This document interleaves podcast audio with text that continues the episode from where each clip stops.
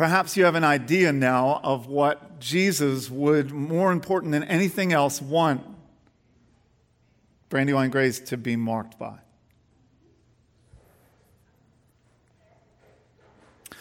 The scripture starts with when he had gone out. Who? After he had gone out. Who, church? Who, who had gone out? Judas. Judas is always identified by John as the betrayer. The betrayer has gone.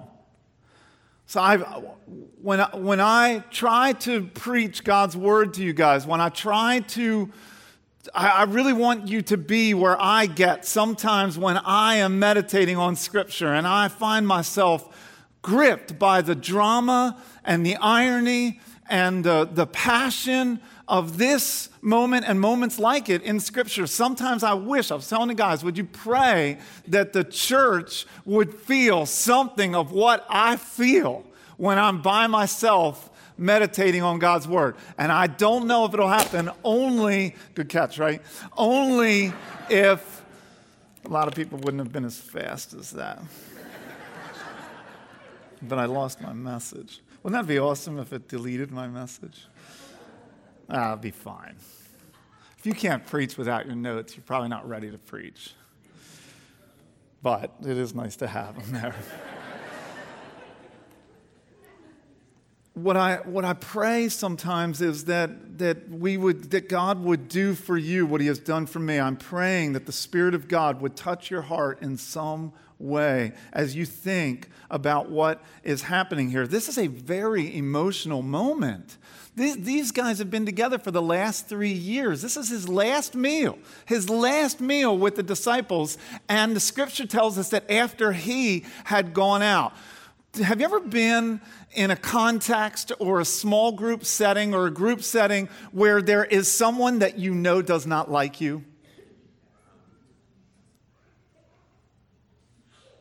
Some of you nodding yes. I can nod yes. I've been in settings where I knew that someone, even though they may say nice things to me, they do not like me. And when they leave the room, there is a sense of relief that comes over you and you start to act yourself again. Jesus loved Judas all the way to the end. But Jesus knew that Judas was a betrayer the entire time that he was spent with them. And so there is undoubtedly, there was undoubtedly a tension that Jesus always felt whenever he said things when, when Judas was around. But now, Judas is gone, the scripture tells us. The community has been cleansed, the foot washing has taken place. Jesus is giving these last words to the 11, not the 12, the 11, his true disciples. This is, guys, huddle in. Look me in the eyes. Get close. I know you guys love me, and I have some words to say to you.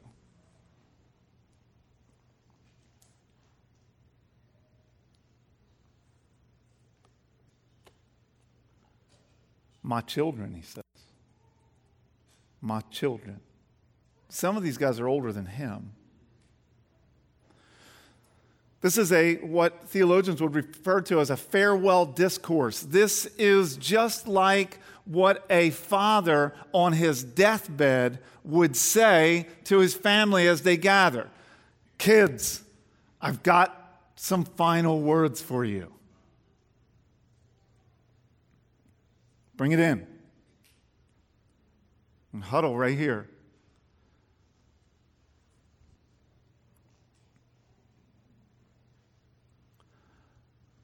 Bring it in, guys. Judas is gone, and he's going to betray me. And this whole thing is getting ready to go down. What I came to do I'm getting ready to do. In a little while, you won't see me anymore. Suffering, death is what awaits him. And so he gives them They're clear marching orders. This is, this is the farewell discourse. This is, guys, this is what I want you to remember about my life. This is what I want you to remember. When I leave and my presence is no longer with you, I want you guys to be about one thing. I want people to look at your lives and see something that tells the story of my grace. I want you guys to love one another in the same way that I have loved you.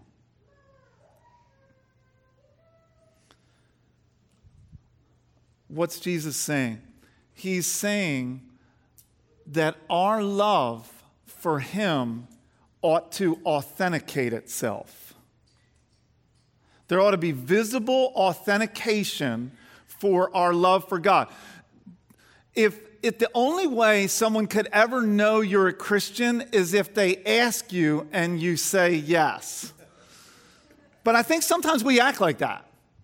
We answer that when the census comes around. We, we, we put down. Do you know, putting what you believe on the census has very little to do with what you really believe?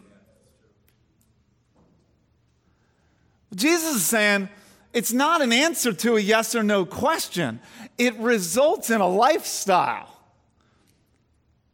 Your love for God shows up in your love for other people.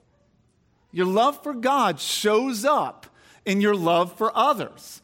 So if you want to see vindication of your claim that you're a Christian, then the litmus test is to look around you and to say, Do I love other people? Do I love the people that God has placed in close proximity to me?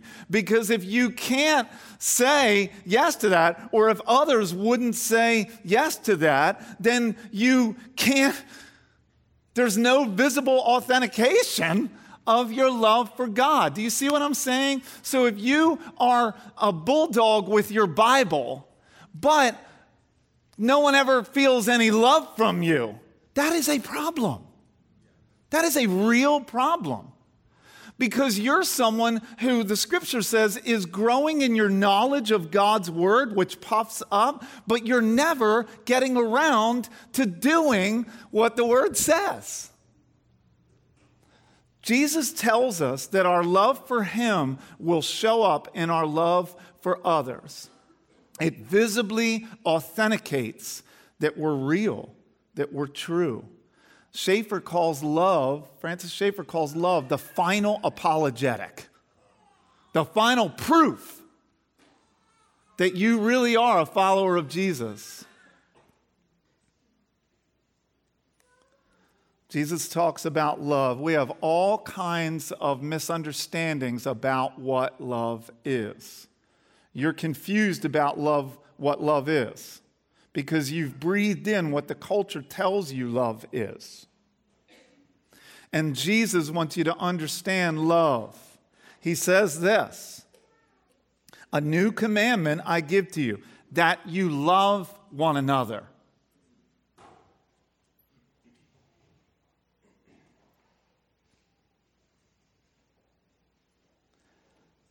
Just as I have loved you, you also are to love one another. Love. A verse, a summarizing verse for what our lives should look like.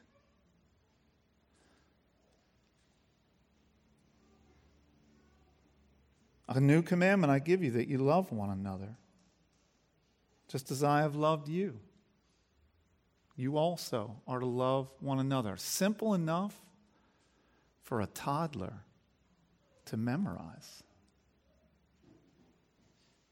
to understand, to appreciate. Toddlers know love when they see it. And yet profound enough that supposedly mature Christians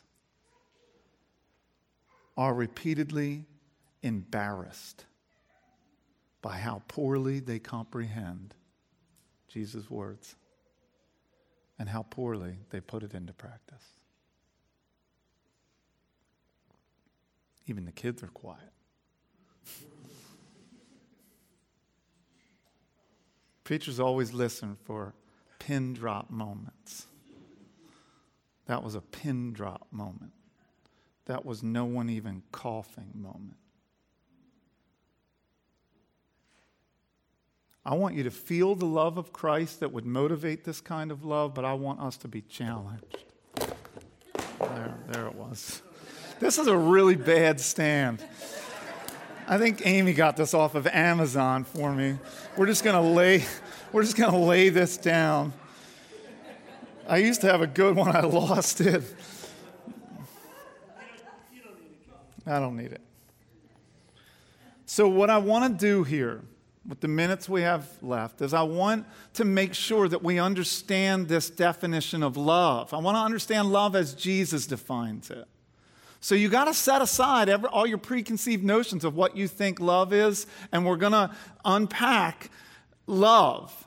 We're going to seek to understand it by its three facets, three things we need to know about love that come right from the text the meaning of love, as Jesus defined it, the power of love, and the promise of love. The meaning of love, the power of love, the promise of love. The meaning of love, the power of love, and the promise of love.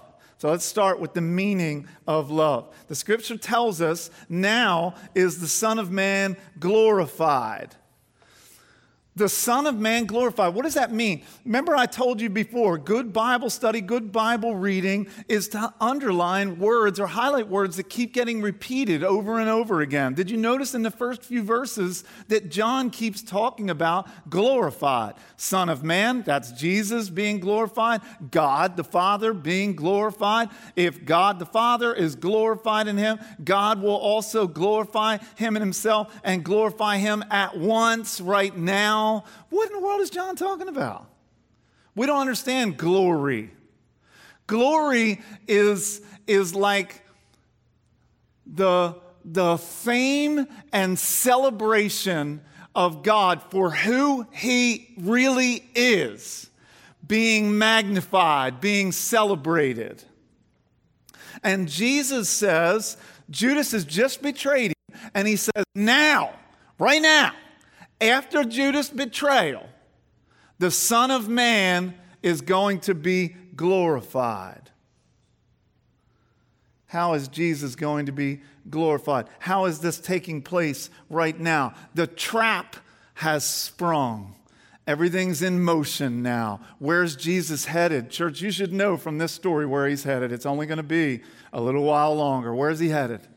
He's headed to the cross.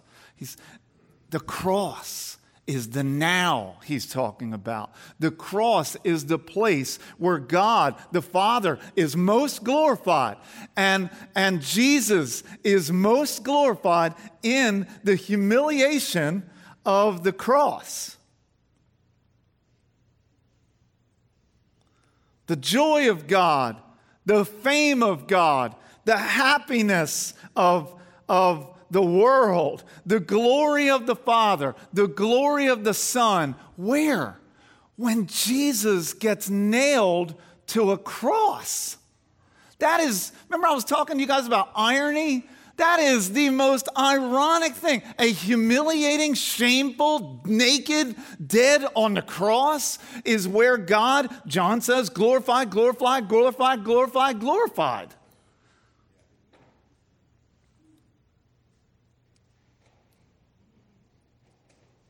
The fame of God at the cross where the Father and Son stoop to save mankind.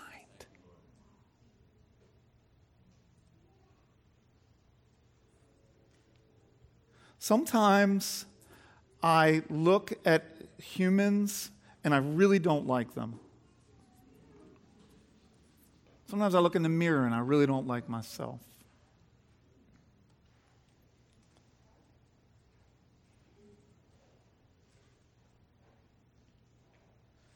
Sometimes, though, I look at humans and I love them. Yesterday, I was weed whacking, and there was a woman waiting to hand me an Amazon package. She couldn't get my attention out. And I looked up and I was like, oh. She wanted me to put the weed whacker down. I put the weed whacker down, and she handed me my package. And I don't know what it was. Maybe she was a Christian. I don't know. She just smiled at me.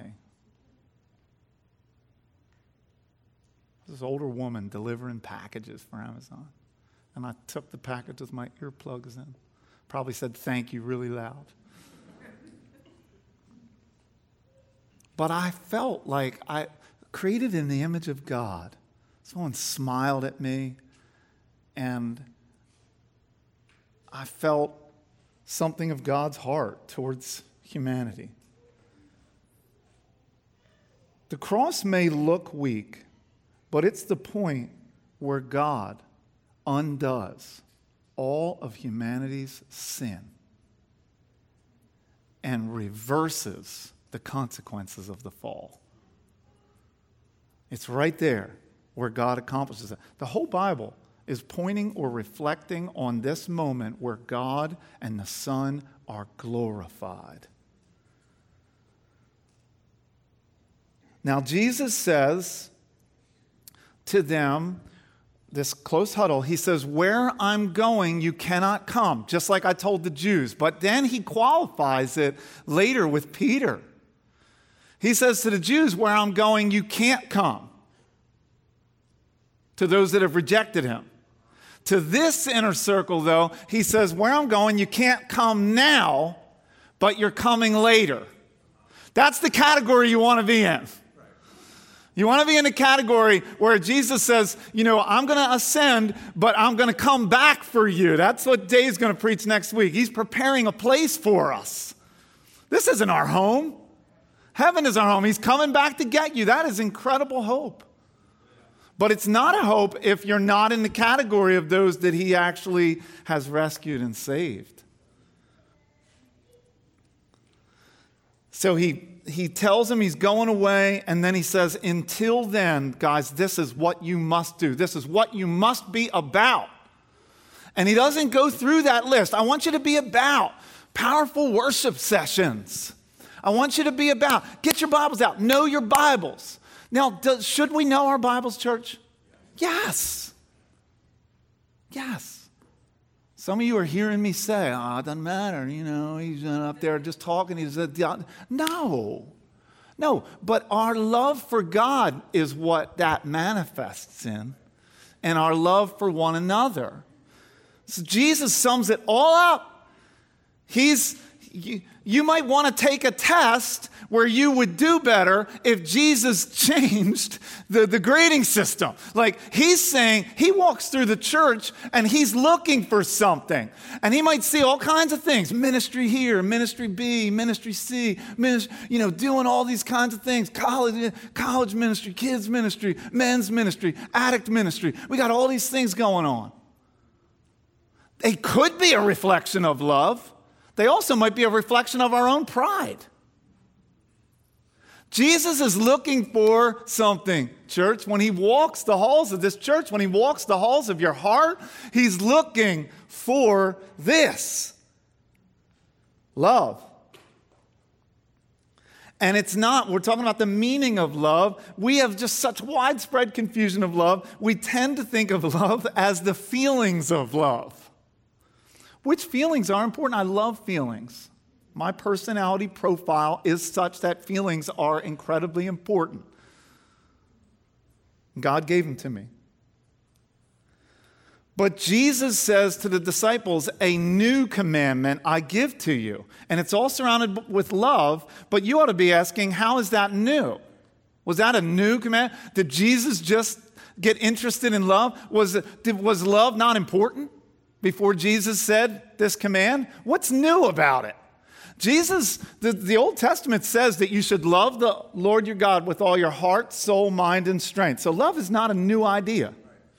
The, the, the scripture says that you should love your neighbor. The Old Testament says you should love your neighbor like what, church? Like you love yourself. What's new about this? Here's what's new. He said you should love your neighbor like you love yourself. Now he says you should love people like, not like yourself like I love people.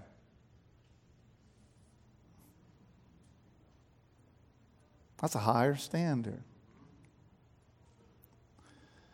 If someone comes up to you and says, Would you rather have the love that Kenny can show you, or a person can show you, or the love that Jesus can show you? Take Jesus. Love your neighbor like you love yourself. Jesus' new commandment. Love them like I love you. Remember, I washed your feet and I'm headed to the cross. That kind of love. It's not a feeling. See, we think of love. I love how social media uses hearts to show loves and likes, right? We, I love you. I loved your tweet. I love you. I loved your photograph. Well, you haven't.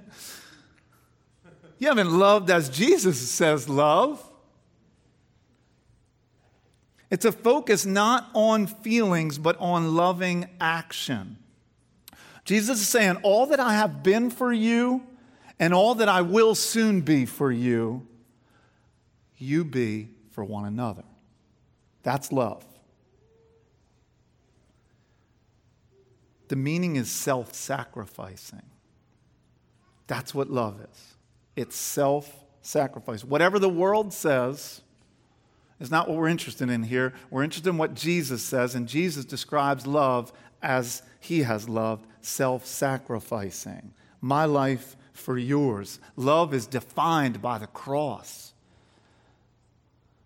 The cross is the new measure by which love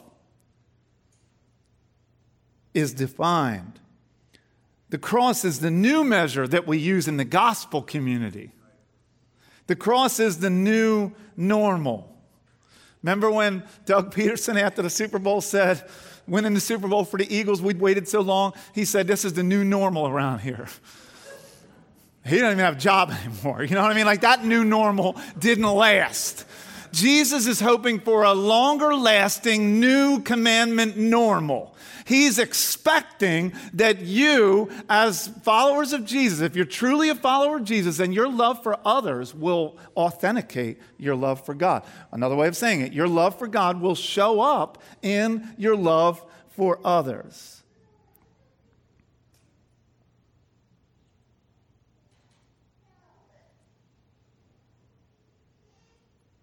I think this is what I see, and I think this is an incredible cultural moment for us as Christians. Because so much seems to be going wrong around us.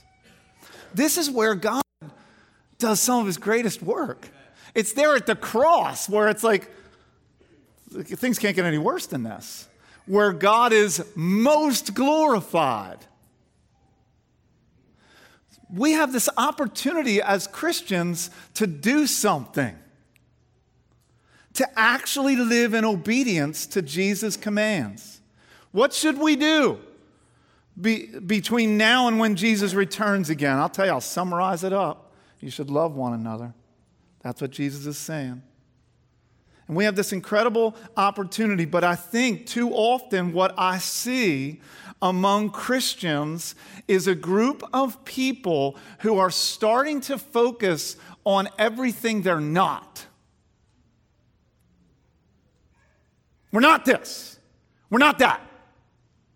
We're not this. We're not that. And there's a place for that. But what if we're always talking about everything we hate? Can I just ask a question? What do you love? That's what Jesus is going to ask us.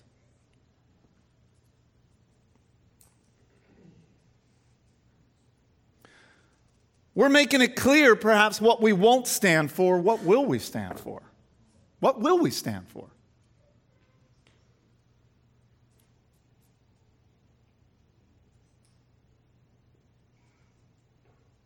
Here's, here's, here's my reality. Maybe it's not yours. No one has ever treated me more unlovingly than Christians.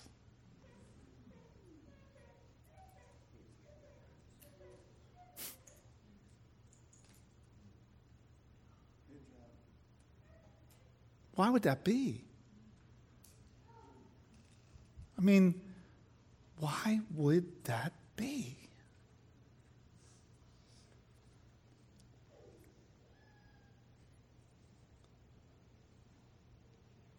We really need to think on that.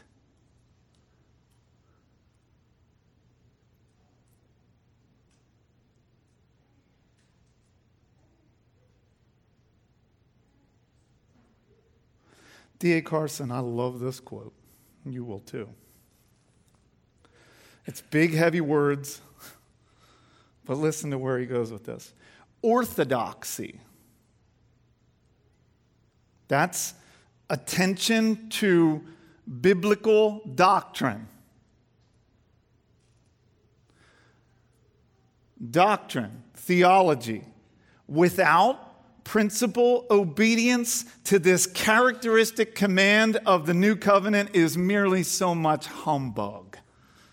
What are you saying, D.A. Carson? He's saying that if you understand God's word, but your life does not demonstrate an obedience to this simple characteristic command of love, it's so much crap. He's way smarter than me. That's how I would say it. This is humbug. Are we more about humbug? Are we humbug because we're more about other things than we are about principle obedience to the command to love one another? I hope not, church. I hope not. That's the meaning of love. Let's move. These other two will go a little quicker. Let's talk about the power of love and let's talk about the promise of love. We're defining love. We're seeking to understand love as Jesus has defined it. We've talked about the meaning of love. The meaning of love is self sacrifice, the power of love. You see it here, right? Where's the power? A new commandment I give to you that you love one another, just as I have loved you, you also are to love one another. By this, verse 35, all people will what, church? Know. Know what? That you're my disciples. If you what? Love one another. So there's the power of love is that it is the apologetic that argues for the reality of Jesus Christ. He's, he's saying that if you love one another, then you will be a walking testimony of the gospel. Francis Schaeffer is saying a loving community is the final apologetic. It's the proof, it's the visible authentication that you are who you say you are. And there's a lot of unbelievers who are, who are discovering as they observe Christians, or at least people who identify themselves as Christians, something that does not look like love. And what is that doing? It's diluting the power of the gospel.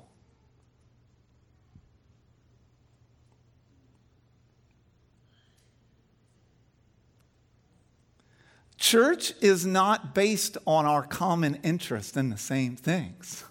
This is not a club for people who happen to be interested in this kind of thing. It's not based like other clubs on a common outlook. It's marked by love for one another. It's marked by an inclusiveness that echoes the universal appeal of Jesus. The gospel welcomes all people. It doesn't matter what your background is, doesn't matter what your age is, doesn't matter what your gender is, doesn't matter what your color is, doesn't matter what your moral history is, doesn't matter what your social status is, it doesn't matter what level of influence you're bringing to the table, it doesn't matter your intelligence quotient or your religious background. The gospel is the good news that Jesus has died to save sinners and it's for everyone. to love like Christ is to love indiscriminately, it's to love universally. When that kind of love flows within a congregation, then the world will take note that they have been with Jesus. I want that for us, church. Once I was sharing the gospel in the supermarket with someone who did not know Jesus. And, and they were really troubled, and I was really trying to care for them. And someone that was listening to the conversation actually became a Christian. Why? Because they, they heard me trying to love someone who was really troubled. They listened to the gospel that I shared with the other person. I wasn't even talking to them. And they became a Christian.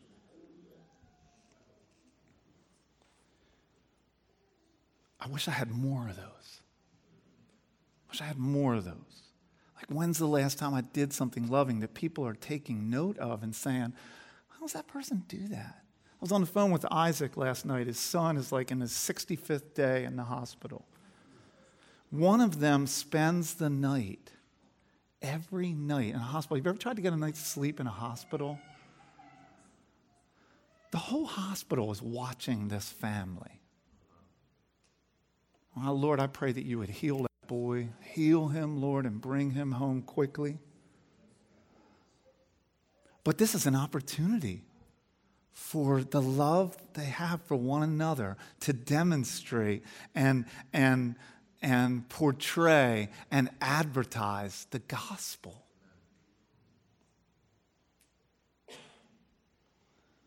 There's power in the gospel, and it's an evangelistic power.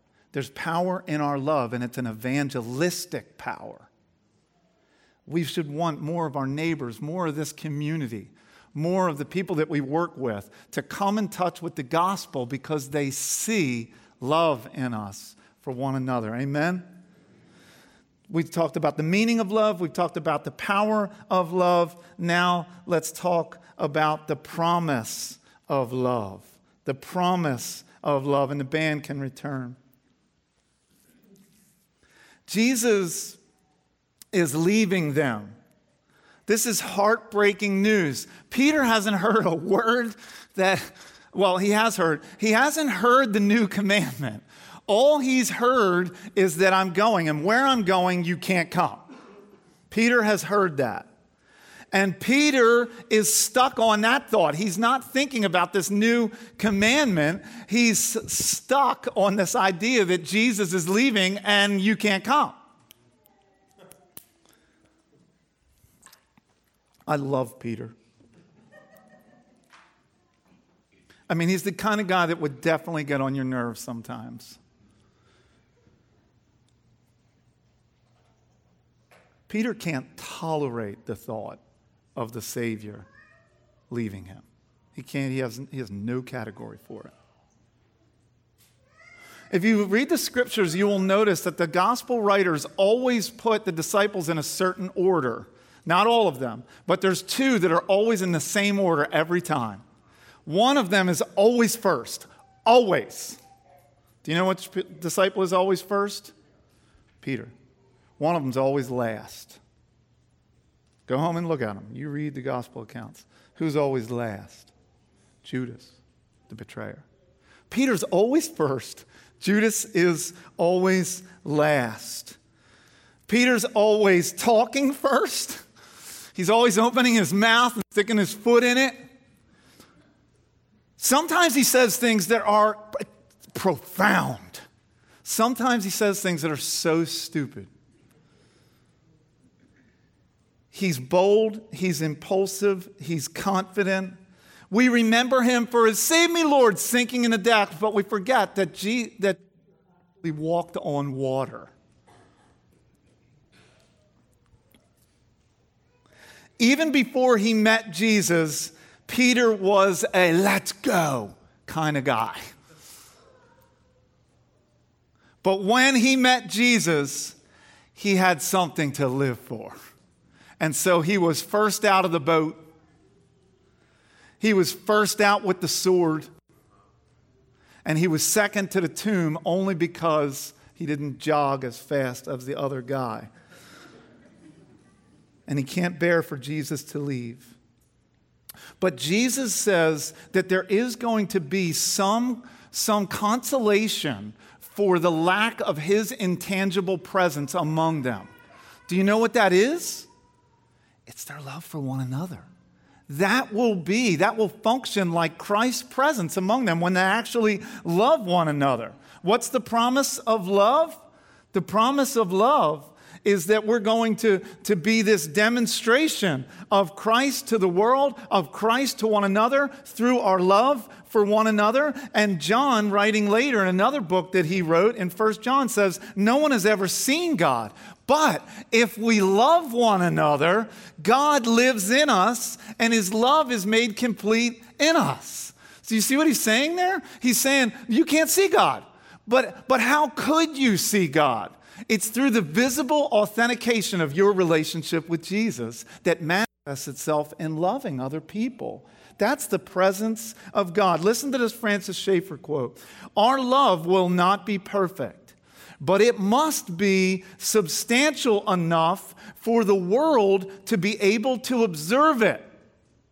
Or it does not fit into the structure of the verses of John 13, right here, and John 17, Jesus' prayer, which we'll be coming to soon. And if the world, Brandywine Grace, if the world does not observe this among us, if the world does not observe love among those who would call themselves Christians, the world has a right to make two awful judgments, which these verses indicate. One, that we're not really Christians, and two, that Jesus was not sent by the Father. There's a lot at stake. There's a lot at stake if this church isn't what Jesus wants it to be a place full of people that love one another. There's a lot at stake because, well, what's at stake? One, we're actually not Christians, we're just playing. We're just playing church. Or two, that Jesus isn't who he says he is, that Jesus isn't real, that Jesus didn't come from the Father. How do we do it, though? That should be the question. This, this kind of love, the, when we understand the meaning of love, we understand the power of love, we understand the, the, the promise of love. When we see these things, we should ask, how can we get more of that in my life? How can I do more of that? Because I find it so hard. You see how, how Peter says he's going to do something loving for Jesus. What's he say he's going to do? He's going to lay down his life. I, no, no, no. I am going to love you. I'm going to lay down my life for you. How ironic is it that Peter is not going to lay down his life for Jesus? He's actually going to deny Jesus by morning three times. But Jesus repeats the question back to him You're going to lay down your life for me? It's a total flipping of the script. That's actually what I'm going to do in a couple days for you. Do you see Peter's gross ignorance of his own human weakness? He can't do what he says he's going to do, even though he might have the heart's desire to do it. He can't do it. You may be inspired by this definition of love to go and love others the way Christ has loved you, but you find sometimes when you try to do it, it's so stinking hard. It's so stinking hard to love people the way Jesus loves them. I just can't do it. Then you're in a great place because then you can ask for the Holy Spirit to help you to do what Jesus wants you to do. And the Holy Spirit desires to help us to do whatever Jesus has called on us to do. One writer said this Sadly, good intentions in a secure room after good food are far less attractive in a darkened garden with a hostile mob. You have some good intentions right now to love another. It's safe in here. It's safe and, and you feel good and you feel happy. But then tomorrow you get up and you find, man, this is kind of hard. People don't like me when I act this way, or people don't like the things I do. They, I find myself living in a hostile environment. That's when you need the power of the Holy Spirit living in you to help you to love people the way God has called us to love them. Peter isn't able to lay his life down now. Jesus says he will lay it down, though. Peter doesn't realize how right he is, he's just got the timing wrong. In three, 30 more years, he will lay his life down, a martyr for Christ, crucified upside down because he didn't consider himself worthy of Jesus.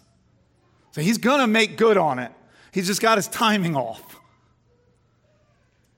But we must ask ourselves, and this is what we'll do in closing we must ask ourselves, what is the difference between Judas and Peter? Because Peter ends up failing Jesus in a significant way. That's the end. Mark my words, I say to you, the rooster won't crow before you deny me three times. This ends on Peter's failure. We've got to ask ourselves the question what's the difference between Judas and Peter? Both saw Jesus' signs, both heard Jesus preach, both received Christ's love and heard his appeals. In his final hours of his life, both of them failed Jesus, their friend, miserably. Both abandoned him in the hour that, they need, that he needed him the most.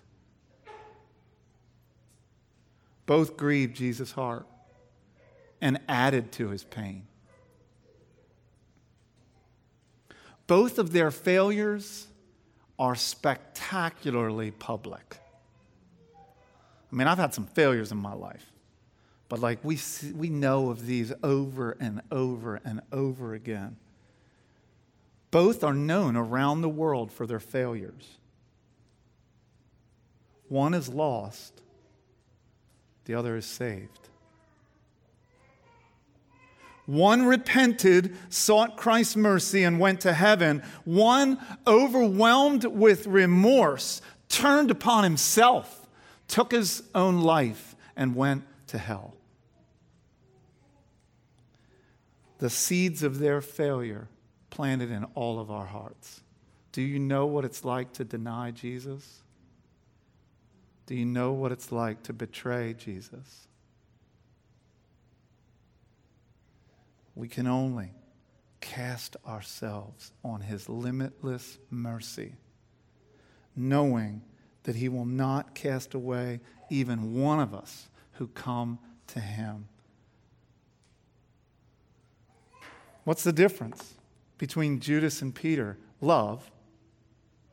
One of them loves Jesus, one of them rejects Jesus. Jesus loved them both. Listen to this poem that I'll end with. Because we are all betrayers, taking silver and eating body and blood and asking, guilty, is it I?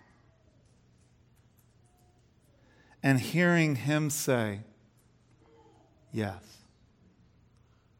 Couldn't Jesus have said yes to Peter? Is it me, Lord? Will I deny you? Will I betray you? Hearing Jesus say yes, it would be simple for us all to rush out and hang ourselves. But if we find grace to cry and wait after the voice of morning has crowed in our ears. Clearly enough to break our hearts, Jesus will be there to ask us each again, Do you love me? It starts there. If there's no love for Jesus, there won't be the manifestation of love for others. There it is, church. Straight from Jesus. That's what he wants us to be known for love. Faith, hope, and love. But the greatest of these is love. Why? Why is love better than faith? Why is love better than hope? You won't need faith in heaven you won't need hope in heaven. but you will love for all eternity. Let's go, church. Love for our King.